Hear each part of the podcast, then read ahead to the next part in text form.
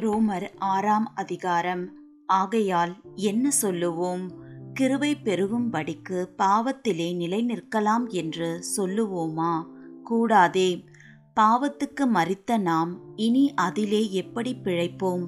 கிறிஸ்து இயேசுவுக்குள்ளாக ஞானஸ்நானம் பெற்ற நாம் அனைவரும் அவருடைய மரணத்துக்குள்ளாக ஞானஸ்நானம் பெற்றதை அறியாமல் இருக்கிறீர்களா மேலும் பிதாவின் மகிமையினாலே கிறிஸ்து மரித்தோரிலிருந்து எழுப்பப்பட்டது போல நாமும் புதிதான ஜீவனுள்ளவர்களாய் நடந்து கொள்ளும்படிக்கு அவருடைய மரணத்திற்குள்ளாக்கும் ஞானஸ்நானத்தினாலே கிறிஸ்துவுடனே கூட அடக்கம் பண்ணப்பட்டோம். ஆதலால் அவருடைய மரணத்தின் சாயலில் நாம் இணைக்கப்பட்டவர்களானால் அவர் உயிர்த்தெழுதலின் சாயலிலும் இணைக்கப்பட்டிருப்போம். நாம் இனி பாவத்துக்கு ஊழியம் செய்யாதபடிக்கு பாவ சரீரம் ஒழிந்து போகும் பொருட்டாக நம்முடைய பழைய மனுஷன் அவரோடே கூட சிலுவையில் அறையப்பட்டதென்று அறிந்திருக்கிறோம். மறித்தவன் பாவத்துக்கு நீங்கி விடுதலையாக்கப்பட்டிருக்கிறானே. ஆகையால் கிறிஸ்துவுடனே கூட நாம் மறித்தோமானால் அவருடனே கூட பிழைத்தும் இருப்போம் என்று நம்புகிறோம். மறித்தோரிலிருந்து எழுந்த கிறிஸ்து இனி மறிப்பதில்லை என்று அறிந்திருக்கிறோம். மரணம் இனி அவரை ஆண்டு கொள்வதில்லை. அவர் மறித்தது பாவத்திற்கென்று ஒரே தரம் மறித்தார் அவர் பிழைத்திருக்கிறது தேவனுக்கென்று பிழைத்திருக்கிறார். அப்படியே நீங்களும் உங்களை பாவத்திற்கு மறித்தவர்களாகவும் நம்முடைய கர்த்தராகி இயேசு கிறிஸ்துவுக்குள் தேவனுக்கென்று பிழைத்திருக்கிறவர்களாகவும் எண்ணிக்கொள்ளுங்கள்.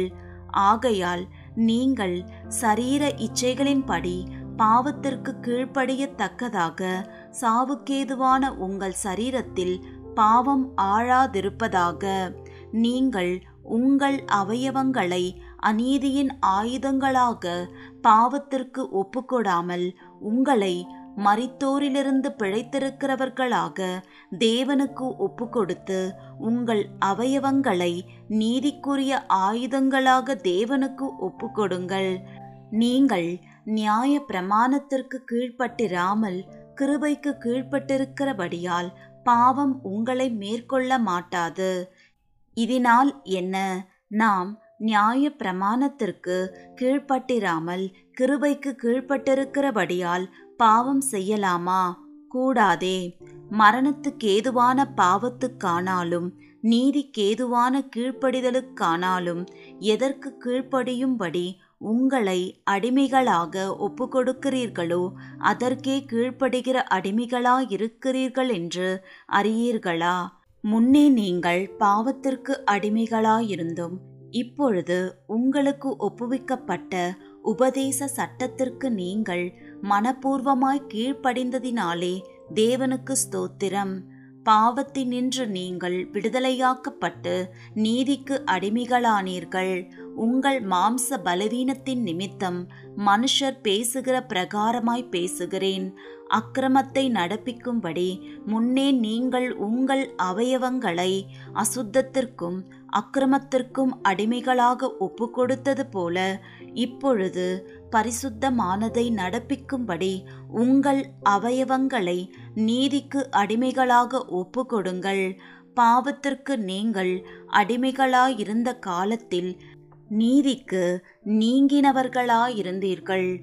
இப்பொழுது உங்களுக்கு வெட்கமாக தோன்றுகிற காரியங்களினாலே அக்காலத்தில் உங்களுக்கு என்ன பலன் கிடைத்தது? அவைகளின் முடிவு மரணமே. இப்பொழுது நீங்கள் பாவத்தினின்று விடுதலையாக்கப்பட்டு தேவனுக்கு அடிமைகளானதினால் பரிசுத்தமாகுதல் உங்களுக்கு கிடைக்கும் பலன். முடிவோ? நித்திய ஜீவன். பாவத்தின் சம்பளம் மரணம். தேவனுடைய கிருபை வரமோ? நம்முடைய கர்த்தராகி இயேசு கிறிஸ்துவினால் உண்டான நித்திய ஜீவன்.